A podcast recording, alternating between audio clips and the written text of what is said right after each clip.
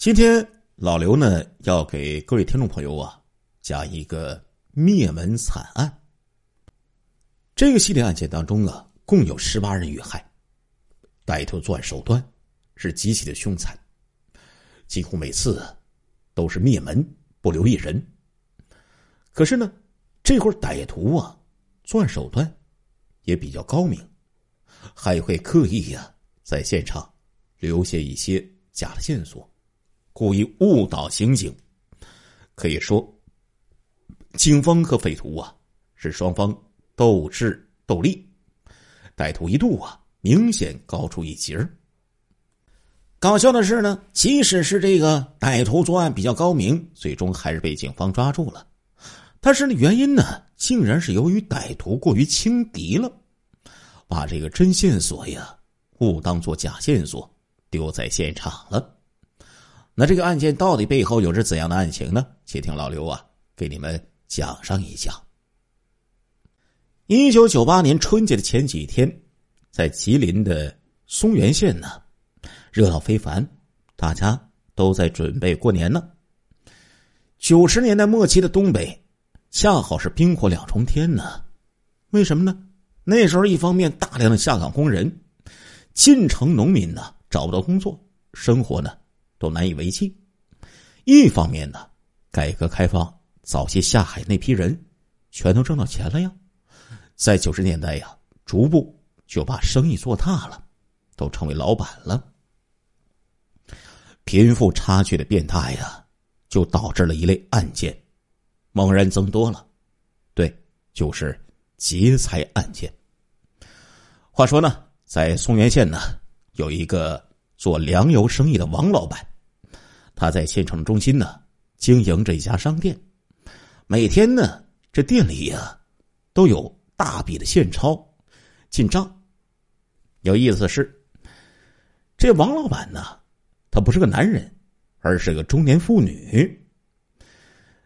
东北女人呢，不知道你们熟悉吗？老刘知道，因为老刘是东北人。东北女人呢，特别豪爽泼辣，而且东北女人呢，很多都比老公厉害。王老板呢，就是这样的女人。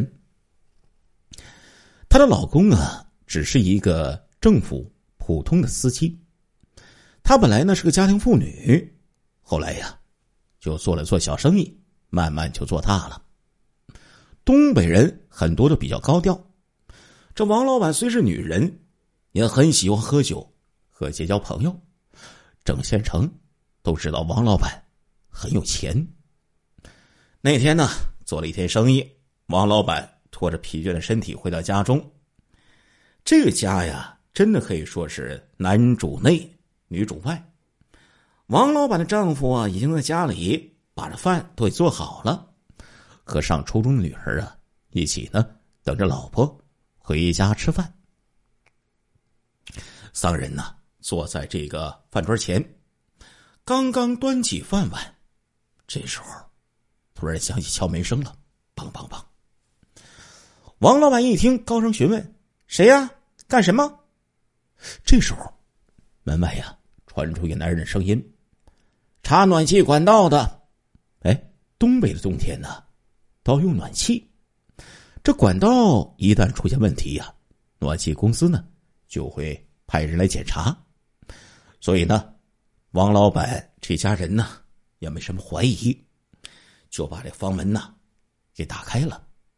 这时候进来一胖一瘦两男人，两个人呢都穿着便服。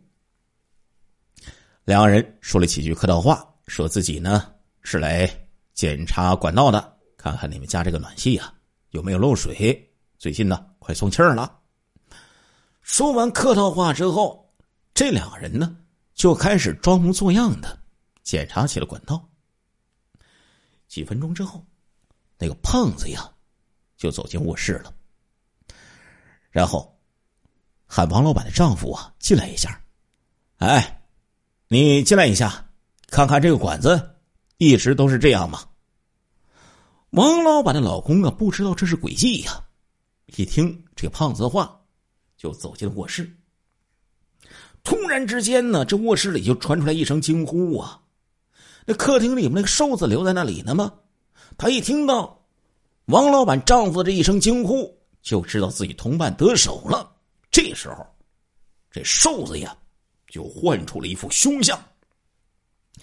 他上去啊，一把就抓住了王老板的女儿，掏出一把匕首，就架在这个女儿的脖子上。这瘦子大声说道：“不许喊，不然我杀了你！”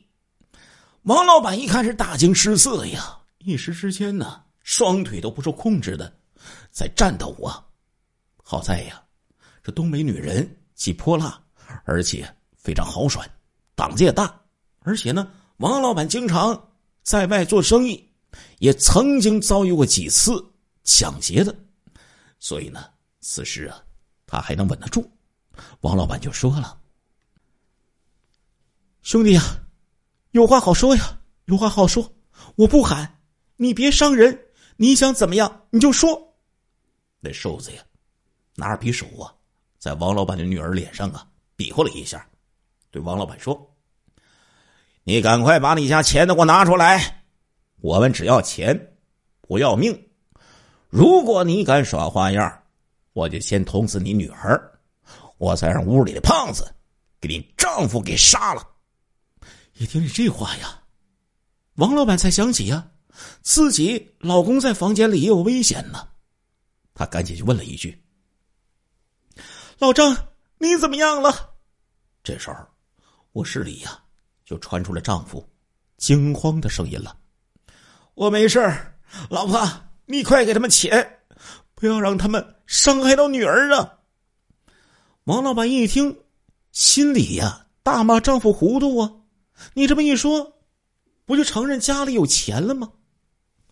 到了这种地步啊，王老板呢，只能打开柜子了，拿出了在家中的六千元的现钞。当时那时候，工人每个月才挣多少钱呢？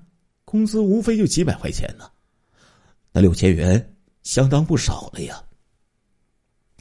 没想到，这瘦子一看到钱，马上用匕首啊，在王老板女儿的脸上就划了一下，顿时就出现了一道血口子。小女孩哪见过这种世面呢？顿时吓得就哭了起来。这瘦子大声骂道。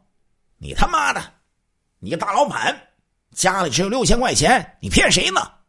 我问你，你到底是要钱还是要命？你信不信？老子马上就捅死你女儿！眼见这时候那瘦子呀，举起匕首，对着女儿的脖子。王老板这时候终于保持不了冷静了，他这个颤抖的说：“别。”别杀我女儿！我求求你，钱还有一些，全部都给你们。王老板这时候又打开了一个隐蔽的抽屉，拿出了两张啊，共计四万元的存折，而且主动的就和这瘦子呀说出了存折的取款密码。瘦子记下密码之后，又恐吓说道：“我们留在你家，等到明天呢。”再去取钱，你要是说的假密码，他妈的，我先把你女儿的两个奶子给割掉！王老板一听，赶紧说：“没没，我们不敢骗你，不敢骗你呀！”眼见钱已经到手了，这瘦子呀，突然就拉开了厕所的门，就把少女呀给推了进去，然后再一把搂住王老板的脖子，随后他对卧室里边胖子。喊了一句约定好的暗号：“我是老二，你把事情搞定吧。”几秒钟之后啊，卧室里传出了一声凄厉的惨叫声啊！王老板听出了，这凄厉惨叫声正是自己的丈夫的声音呢。糟了，这会儿歹徒难道是要灭口吗？可惜呀，就在这时候，王老板。已经来不及抵抗了，那瘦子呀，掏出匕首，对着王老板脖子就猛地一刀刺了进去呀！噗，鲜血喷溅而出，接着就是连续几刀刺在王老板的脖子之上，王老板的动脉被这个匪徒给切断了，倒在地上，很快就断了气儿。同时啊，卧室里那个胖子歹徒也残忍的杀害了王老板的丈夫。话说，在卧室里杀害了王老板丈夫之后，胖子跑到客厅里，他看到啊，瘦子拿着的钞票和存折，非常高兴。随后，就听到王老板的女儿啊，在厕所里面吓得哇哇大哭。胖就问了：“哎，他们女儿怎么办呢？给放了吗？”瘦子回答说：“这丫头看到我们的长相，不能放，算她倒霉吧。”这样，给她留个全尸，不要动刀子，你去办。胖子点了点头，掏出了一根塑料绳，推门就走进了厕所之中，就把这个小女孩啊，活活的给勒死在厕所之中。女孩死的时候啊，承受到了很大的痛苦，她双手指甲在厕所坚硬的瓷砖上啊。抓出了两道长长的血痕呢。就这样，把王家人一家三口全部杀害。两歹徒之后啊，非常冷静的打扫了一下现场。在走的时候，这狡猾的瘦子歹徒在现场丢下了一张火车票。这是前几天从这个长春呢到这个前郭县的车票。第二天，粮油店的职工。见到王老板没来，赶紧给王老板打电话，可是呢，家里电话也打不通。由于啊，这粮油店的钱款呢，都是由王老板亲自管理的，他不来就不能做生意了。到了上午十点钟，店里的会计啊等不到人，只能跑到王家去敲门了，但是却发现呢，门呢并没有关。女会计走进房间。大叫一声，跌倒在地，连滚带爬的就逃出去去喊邻居去了。现场的警察呀，急忙赶到了现场，也被这起灭门案件给惊呆了。王家被灭门了，亲友和员工啊，均不知道他家里是否有钱款和存折。民警找了一通，发现衣柜里面呢，还有一个隐藏小保险柜。里面有一万元的现金和十万元的存折。看来这个王老板呢，还是留了一手，并没有拿出所有的钱款。但是，这却误导了民警。为什么呢？因为这些钱呢，在这个家中，所以警方一开始呢，认为歹徒啊，并不是为钱杀人的，因为这十一万元并没有什么损失啊。话说呀。那个胖子和瘦子抢走了四万元的存折之后，出于慎重考虑，他们呢并没有去银行取钱，只是把那六千元的现钞啊给分掉了。民警调查王老板账户的时候，发现这个存款呢也没有减少，所以警方一开始啊判断呢这并不是抢劫杀人案。那么这起案件。会不会是强奸杀人呢？要说这个王老板呢，挣钱有一套，可是相貌啊却是平平常常，而且人到中年了。可是呢，他的女儿呢倒是个漂亮的姑娘。不过，警方经过调查，发现两个女人呢都没有遭到强奸，看来这起案件也不是劫色杀人。于是民警就判断呢。这起灭门案件应该是报复杀人。他们觉得呀，或许是王老板在做生意的时候得罪了什么人，人家呢买凶杀人，杀了汪家一家三口。九十年代呀，东北很乱，大家都知道啊，那黑社会都遍地都是啊，还有很多负案在逃的歹徒。这些人都是明码实价，经常花费一两千块钱就可以呀。断胳膊断腿的，那买一条命也花不了几个钱呢。在现场呢，民警就发现了那张啊从长春到前郭县的火车票。虽然在这个火车票上没有发现指纹，警方却认为这是重要线索。根据调查，王家和粮油店的职工啊，没有人坐过这列火车。民警推断，这可能是王老板的仇人呢，买凶从省会而来，蓄意报复杀人。那么，这就得排查王老板的社会关系了。王老板呢，做了十几年的生意了，社会关系是极为复杂，半个县城的人都认识他呀，三教九流的人，什么人都有。民警先后就排查了上百个可疑人员，看看这些人呢是否和王老板有什么矛盾，有没有能力从这个长春呢买凶杀人。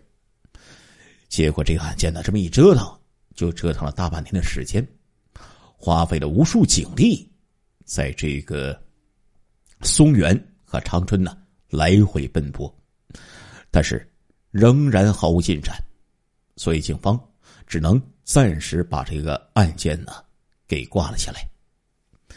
可是，让警方没有想到的是，一九九九年九月，在松原又发生了一起呀类似的灭门案件。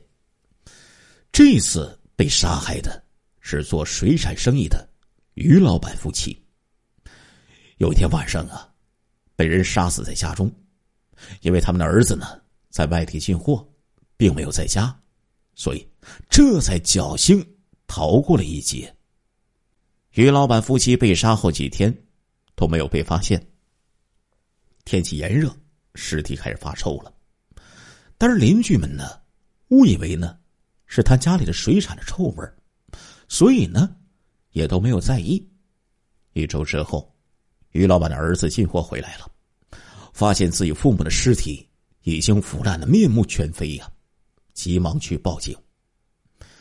警方根据现场分析，认为作案的歹徒还是两个人，一个人比较胖，一个比较瘦。歹徒非常狡猾，是戴着手套作案的，并没有留下任何指纹。于老板夫妻啊，都是被人呢用匕首给刺死的。死前呢，曾经和凶手有过短暂的打斗。于老板死在卧室，身上啊有六七处的刀伤，似乎是发生过打斗。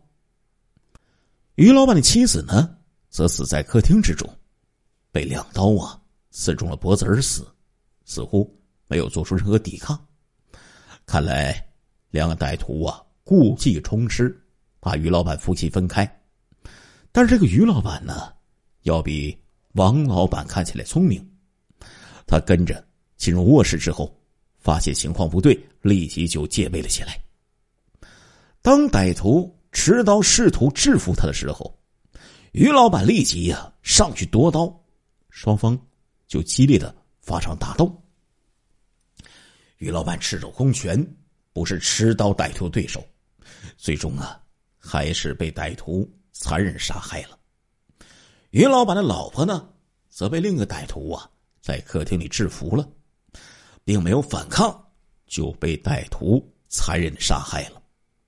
警方在现场啊，发现了不属于于老板夫妻的血液。看起来呢，于老板在夺刀的时候也划伤了歹徒的手掌，导致啊歹徒流血。于老板的老婆呀，有几分姿色，但是却没有遭到强奸。看来这歹徒不是为了劫色而来。于老板的儿子对自己家里的财物非常清楚，经过他的盘点，于老板的儿子发现家里的一万元现金没了，还有两张共计十二万元的存折也失踪了。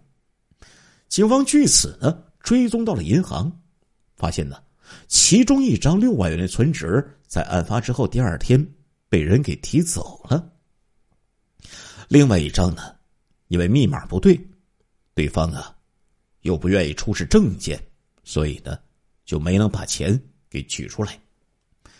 警方就让银行职员呢回忆取款人的相貌，但这是一个星期之前的事情了。银行每天呢都几十个人取款呢，职员哪里记得住每个人呢？女职员呢依稀记得，取款的这个人呢，是一个中年男子，短发，小眼睛，黑面皮，而且这个男人呢，在大热天戴着口罩和墨镜，样子呀，有些古怪。职员呢，因为这一点呢，才有一些记忆。至于这个男人长什么样子，因为有口罩和墨镜的遮挡，根本就没有看到。职员呢，也记不得这个男人呢到底是本地口音还是外地的口音。这起案件丢失了财物，警方发现，这应该呀是谋财害命啊。稍后，警方又在现场发现了一张火车票，仍然是从长春。到前郭县的火车票，不过这张火车票是一个多月以前的。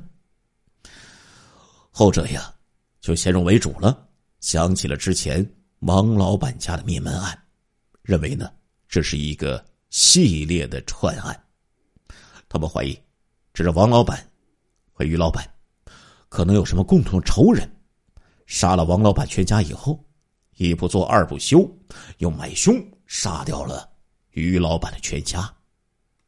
警方认为这个杀手啊，还是从长春过来的，还是觉得应该是职业做这行的，是个杀手。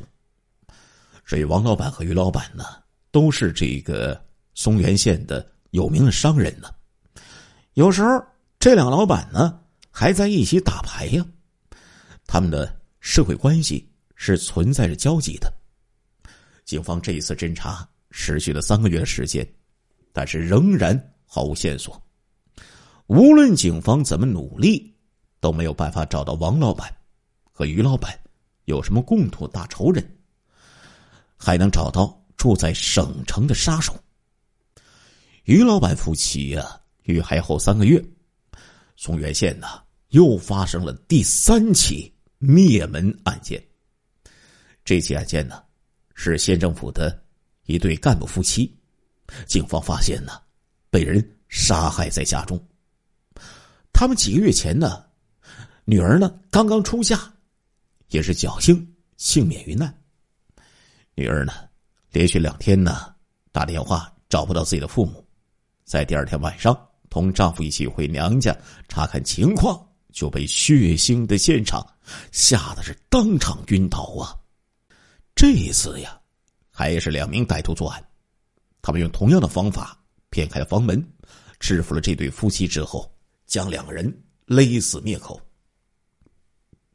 那么这一次丢了多少钱呢？说起来有些尴尬了。根据这对干部夫妻女儿啊，支支吾吾的介绍，说家里丢的现金倒是不多，最多只有两三千块钱。可是说起自己家存折的时候，这对干部的女儿啊，有些话语比较迟疑，支支吾吾的。警方就发现了有问题，进行一番追问之下，这对干部女儿啊就说了，家里呀有高达三十万元的几张存折不见了。啊！警方一听，这县城的干部每个月工资和老百姓相差不多。也就几百块钱呢，那这三十万元的存折是从何而来呢？怎么比做生意的老板还有钱呢？警方知道啊，恐怕这些钱呢，不是什么正道来的呀。经过警察的调查，发现，在现场还歪歪斜斜的写着几个字：“杀尽贪官。”哎，这是什么意思呀？似乎是有什么人呢？看不惯这个干部贪污腐败，是出手为民除害吗？这一次呀，这对干部的孙侄被取走了八万元。时间也是案发的第二天，因为县城银行个人储户当天最多呀，允许呢取走八万元，歹徒就取走了最高的数字。歹徒非常的狡猾，第三天、第四天根本呢就不来取款，唯恐被警方守株待兔抓住。这一次取款的不是之前那个人，没有戴口罩和墨镜，一直啊用毛巾捂着口鼻，像是感冒了一样。他说话是本地口音，眉毛比较粗，眼睛挺大的。这次留下了“杀尽贪官”这几个文字，警方认为呀，这可能是一件孤立的案件，可能呢是知道这个干部有贪污行为的什么熟人所为，同时借此呢搞上一笔钱，所以呢，并没有和之前的那几起案件进行串并。仅仅过去了一个月之后，松原又发生了一起灭门惨案。这一次呀，被害的是县城里做百货批发的孙老板。孙老板全家三口被凶手杀害，被抢走了数万元现金和存折。歹徒同样是在第二天取走了存折上的数万元。这一次的情况又有不同了，因为孙家的儿子自己呢就是一名警察，这是一个刚刚入职的文职的民警。根据现场的分析，歹徒是知道这个情况的。这次呀，凶手是三个男人。孙家两男人呢，都是身强力壮，歹徒人少的话，未必对付得了。案发第二天，孙家儿子呀，所在派出所呢，发现他没有了上班，而且呢，也没有请假，反复打他的呼吸又不回，于是啊，就决定啊。派人去他家里查看。这一次，歹徒作案，甚至杀到了民警的头上，这个案件的性质啊，就更为恶劣了。虽然案情一直都是保密的，小小的县城哪里能瞒住这么大的事情啊？一时之间呢，连续四家被灭门的事情传得沸沸扬扬，谣言四起。有人说，这是一群职业杀手，专门选择做生意的有钱人下手，进屋就把人全家人杀掉，然后抢走所有财物。还有人说，这歹徒啊，都是瞄准了公检法和干部下手，不为钱，只为灭门，是报复政府和社会。更有谣传说了，说这伙歹徒啊，都是变态的淫魔。专门选择有漂亮女人的家庭动手，他们进门先杀男人，之后把女人轮奸之后再去杀害。总之啊，各种谣言呢传的是一塌糊涂啊！一时之间，现场的很多老板都暂时的关闭了自己的生意，或者直接呀去其他地方居住，因为生意走不开的，天天过的。也是犹如惊弓之鸟一样。县城啊，有一个非常有钱的老板，也是全县呢都知道人物。每天家里呀，找了高达二十几个身强力壮男职工充当保镖的角色。这一家人只要上街，哪怕是女儿去上学，身后啊也会跟着七八个壮汉。那场景啊，就比铜锣湾的浩南哥。还要威风呢。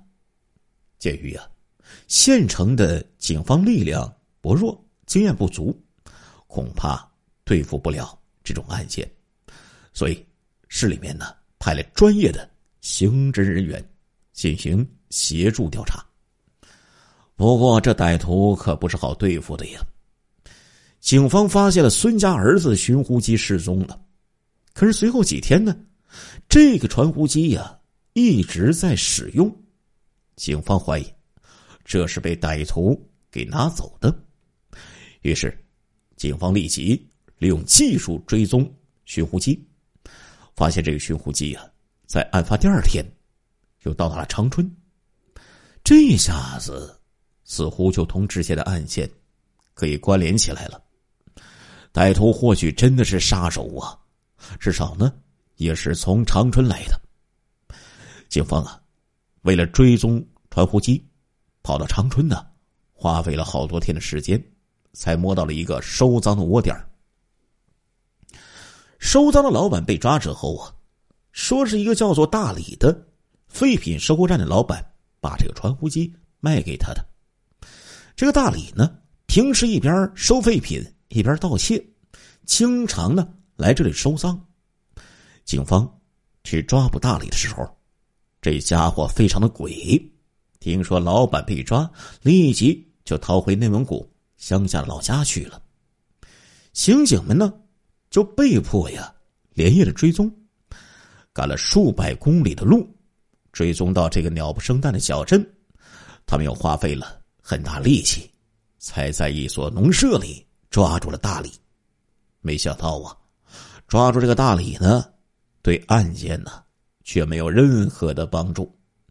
大力交代说，他骑着三轮车收废品的时候，发现路过的一辆长途汽车上，有人呢丢下来一个寻呼机。这个人呢，应该呢是看到他是收废品的，就故意扔在自己的面前。大力捡起寻呼机，试试这个寻呼机还能用，就先放在自己家里。几天之后啊，就卖给收赃的老板了。那丢寻呼机的人是什么人呢？大李根本呢就没有看见，也没有看清楚那辆长途汽车的车牌号。经过反复的审讯，警方证明啊，这大李呢并没有说谎。看来这个歹徒啊，非常的狡诈，知道警方呢会追踪这个寻呼机，就故意呀拿走了孙家儿子的寻呼机。他乘坐长途汽车跑到了长春，将其丢下，误导民警，分散警方注意力。果然呢，警方啊花费了很大力气，追踪到的却是一条毫无价值的线索呀。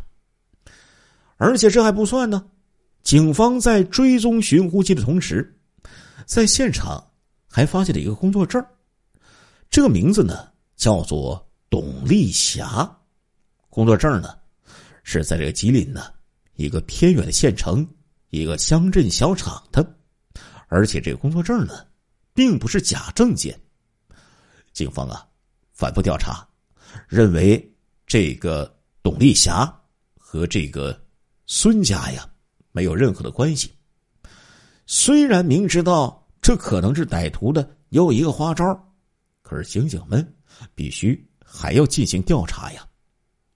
几个刑警啊，就追踪到了这个小厂，可是呢，却被告知董丽霞是这个工厂的一名采购员，任务啊是隔三差五的。这个出差进货，在几个月以前，这个董丽霞呀就已经死了。说起来，这个董丽霞的死呀也有些奇怪。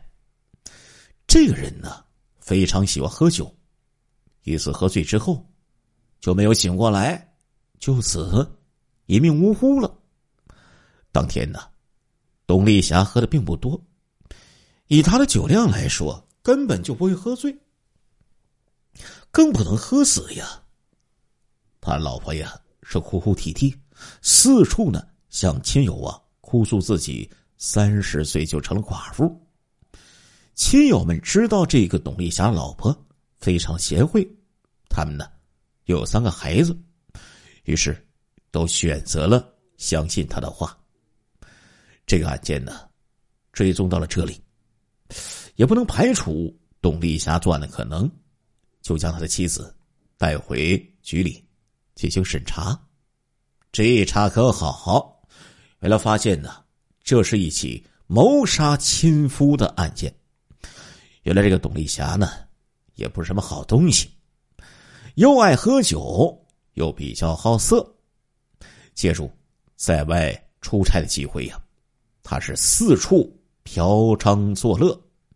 由于消费能力不强，董丽霞找的都是一些呀低档的妓女，结果呢就被染上了一身性病了。接着呢，他把这个病人传染给了自己老实巴交的妻子。你说做了这种丑事坏事董丽霞还在家里是耀武扬威，喝完酒之后经常啊暴打自己的老婆。他的老婆呀。因为性病啊，久治不愈，痛不欲生，又被丈夫隔三差五的痛打，又没有办法合法离婚，他就寻机呀，用农药把董丽霞给毒死了。虽然有了老婆的供述，但是毕竟董丽霞的尸体已经被火化了，现在呢也没有什么证据。如果是放在今天呢，只有口供是不能定罪的。但是当年呢，还是给这个董丽霞的老婆呀判了十年的有期徒刑，毕竟这是故意杀人案呢。不过，董丽霞的老婆根本就不认识孙家呀，也没有来过案发的县城，董丽霞也没有来过。董丽霞的老婆就说了。她老公呢，是一年前出差的时候丢的工作证，具体丢在什么地方，她也记不清。看来呀，这个工作证呢，应该是歹徒啊随手捡到的，拿来误导警方的。虽然警方据此破获了一起盗窃案、一起收赃案，还有一起杀人案，但是同这系列。灭门抢劫案，却并没有什么关系呀。这个案件呢，拖了一年呢，也不能侦破。省里的主管领导是相当震怒啊，下令啊限期破案。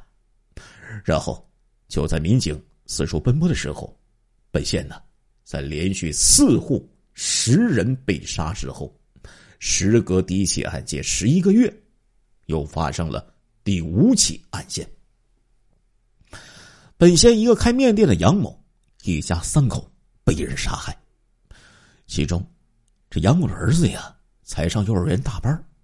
说起来，这杨某啊根本呢就不算是什么有钱人，充其量呢也只能算是个小老板。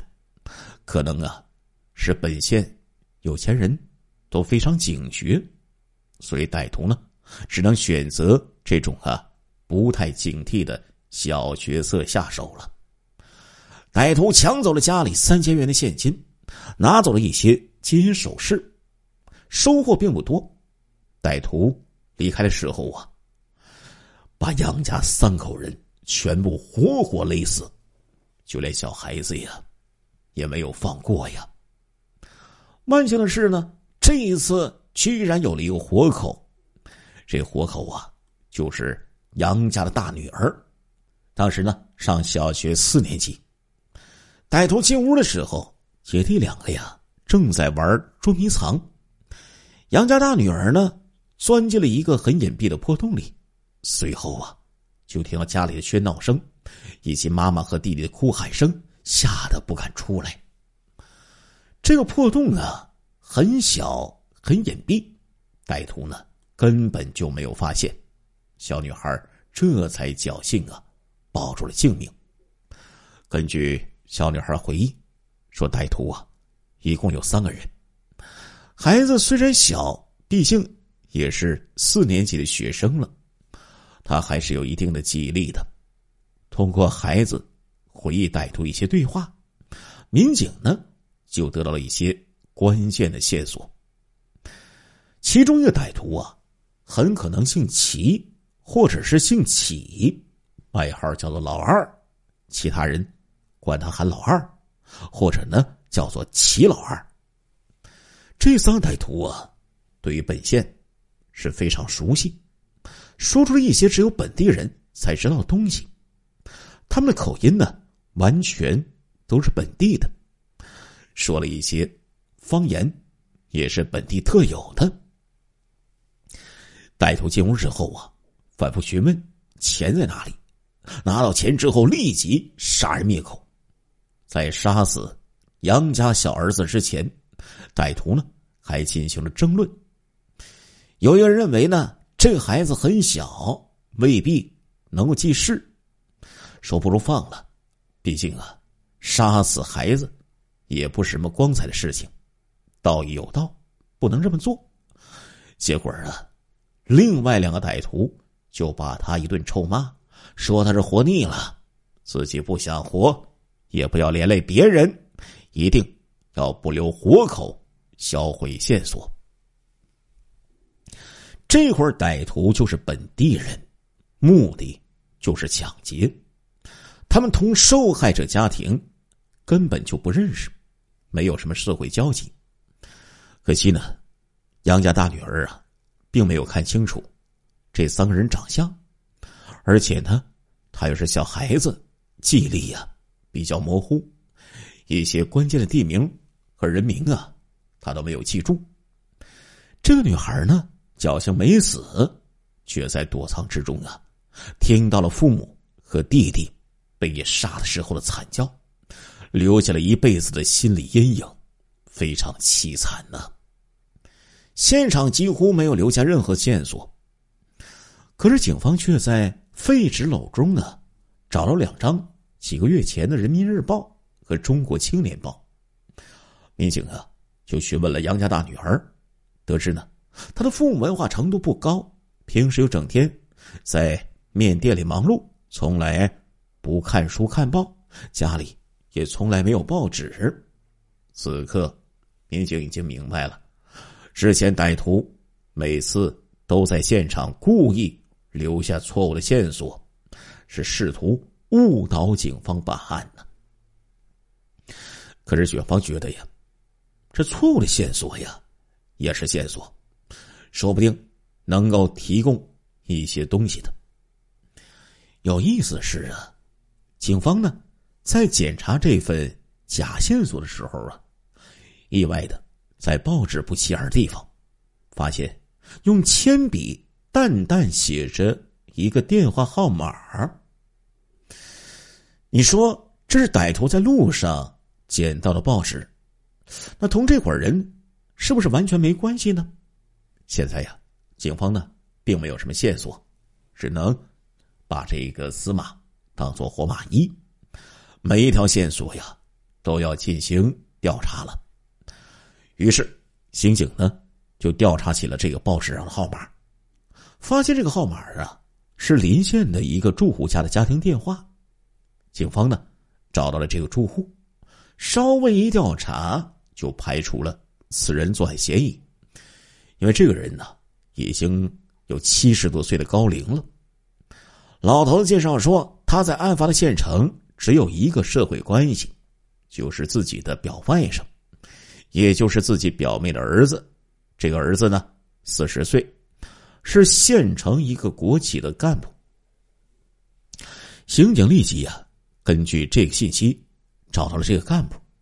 经过调查，这个干部啊也没有作案的时间，不可能是凶手。看到报纸上的号码之后，干部说。确实啊，是自己在几个月前写的。当时他忘记了老爷子的号码，所以就打电话啊，和母亲呢询问了一下。通话的时候，他随手呢就把电话啊记在报纸上，稍后就抄到了通讯录里了。他说：“这些报纸呢都是公司啊统一订购的，大家只能在单位看一看，看完后呢。”就把这个报纸存下来，到月底呀，统一买废纸做办公室的经费。刑警们一听，大感失望，看来这条线索呀，又没有什么用了。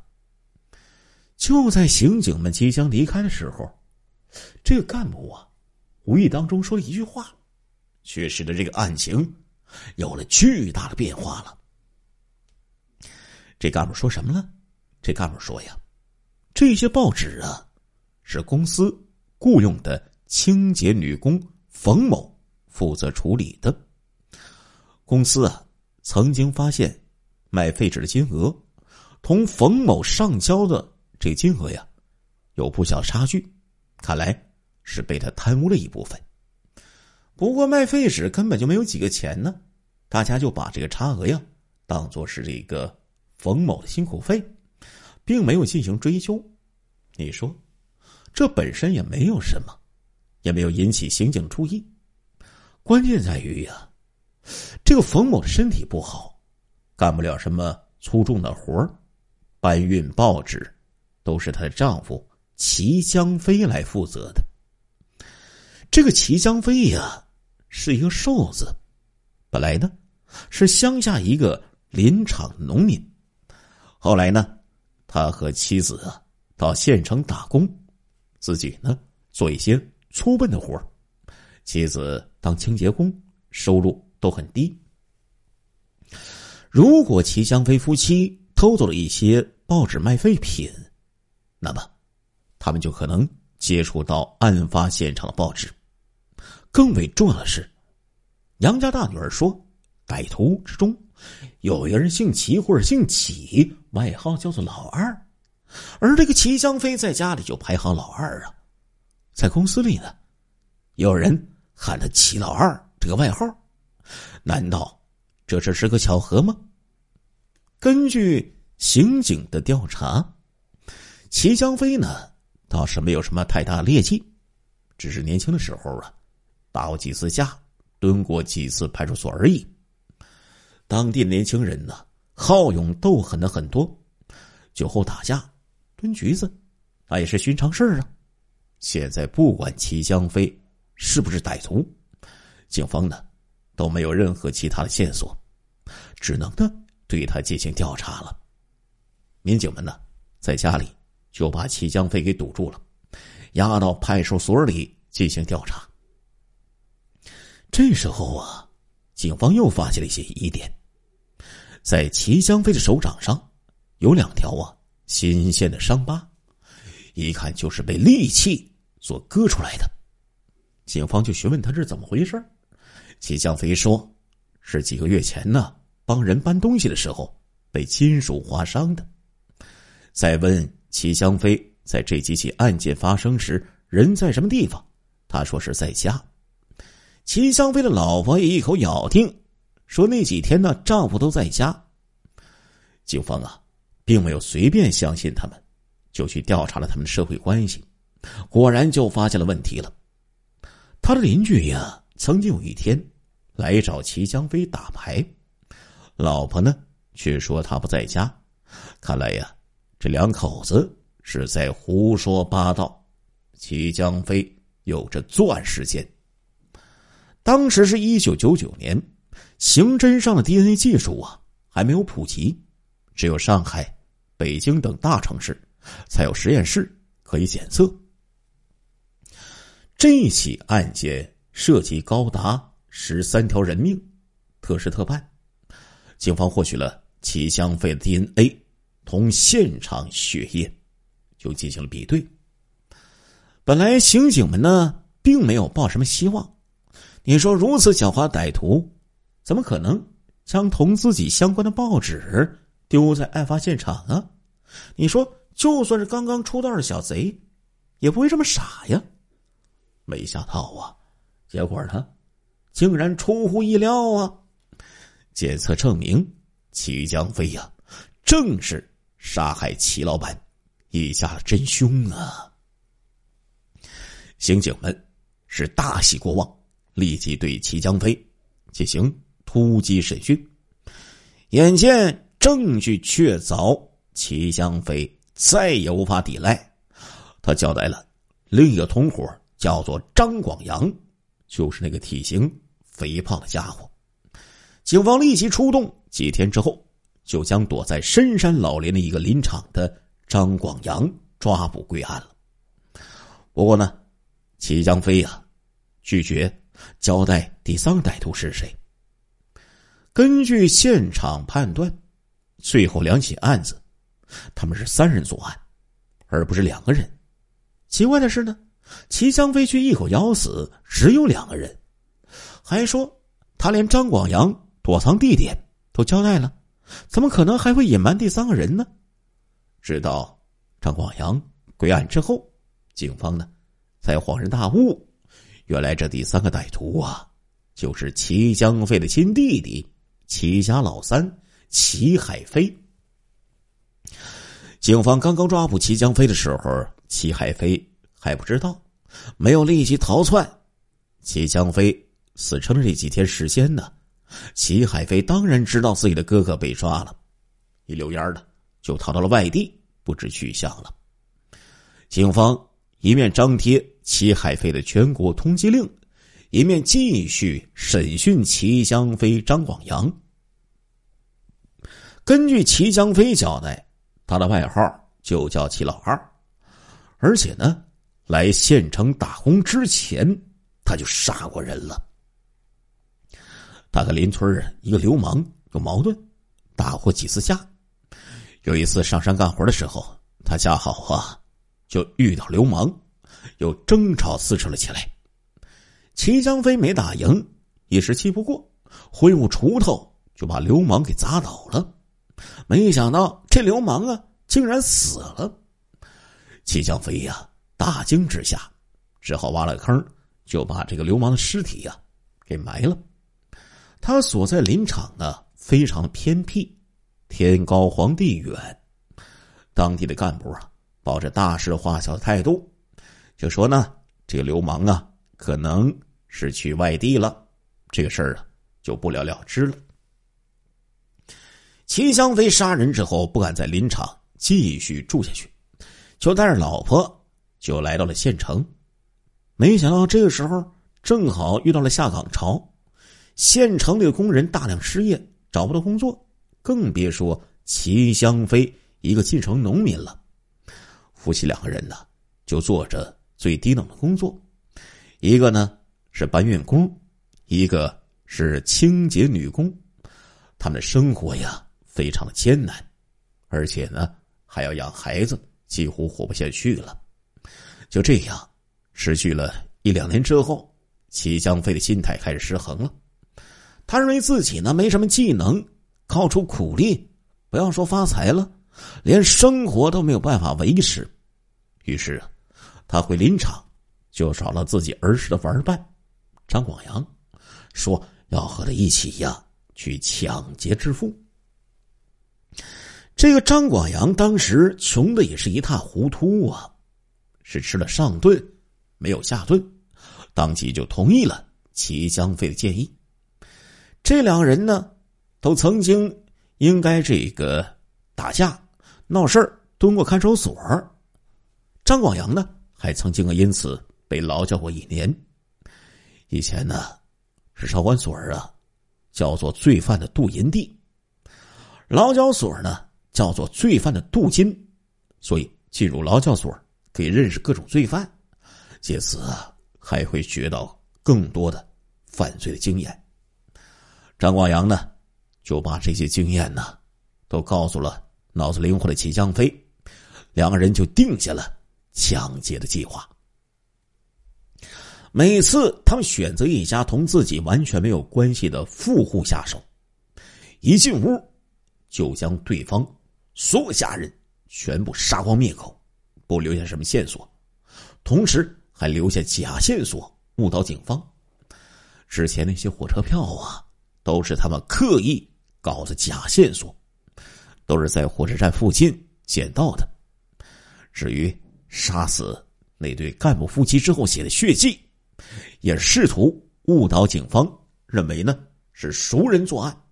他们甚至将受害者的传呼机带到长春进行丢弃，误导警方赶去追踪。这一系列案件呢，都做得非常狡猾，非常成功。不过就在准备抢劫孙家的时候啊，这几人就发现了孙家这个儿子呀，居然是个民警。身强力壮，孙家老爸呀，也是高大魁梧之人，而且家里呀还有一个又高又胖的女人。齐香飞认为自己呢比较瘦弱，再加上张广阳也未必能够对付这两个壮汉，那个老娘们看起来也不好对付，于是他又拉上了三弟齐老三，也就是齐海飞。齐家的关系呀。非常的复杂，几个兄弟的母亲呢，并不同，只有齐江飞和齐海飞是同父同母，互相比较信任。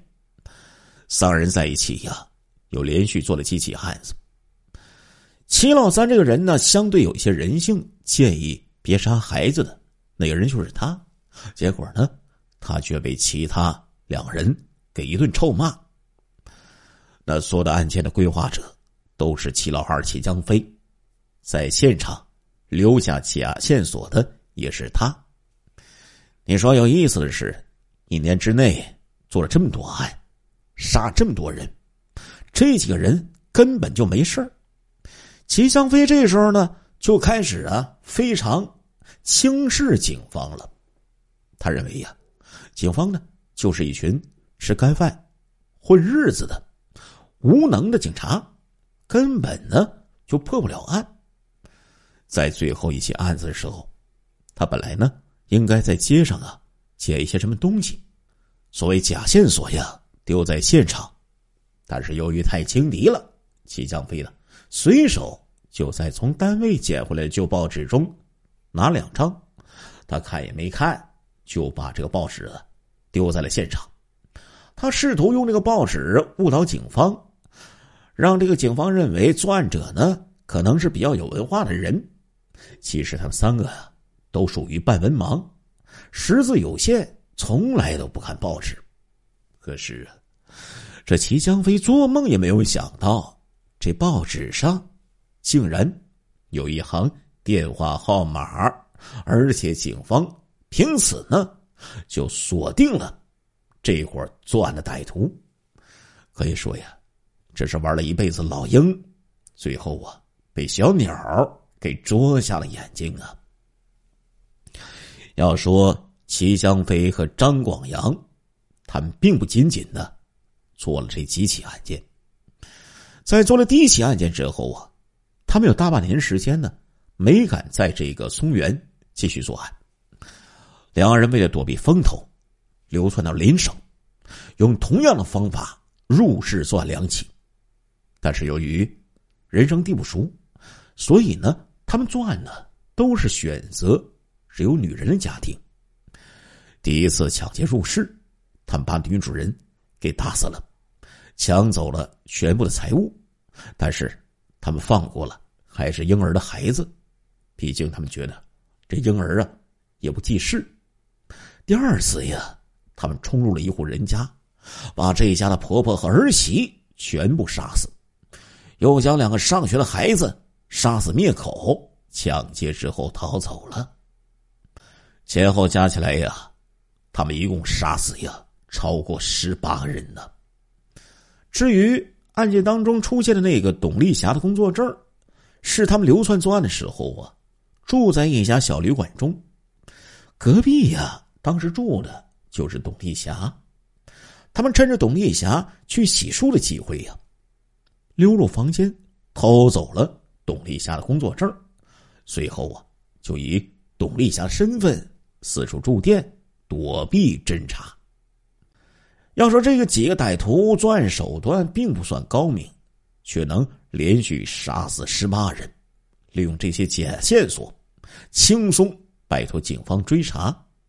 应该说呀，这才是让人所惊奇的。但无论如何，法网恢恢，疏而不漏。最终呢，这三个人都被判处了死刑，得到了自己。应有的下场啊！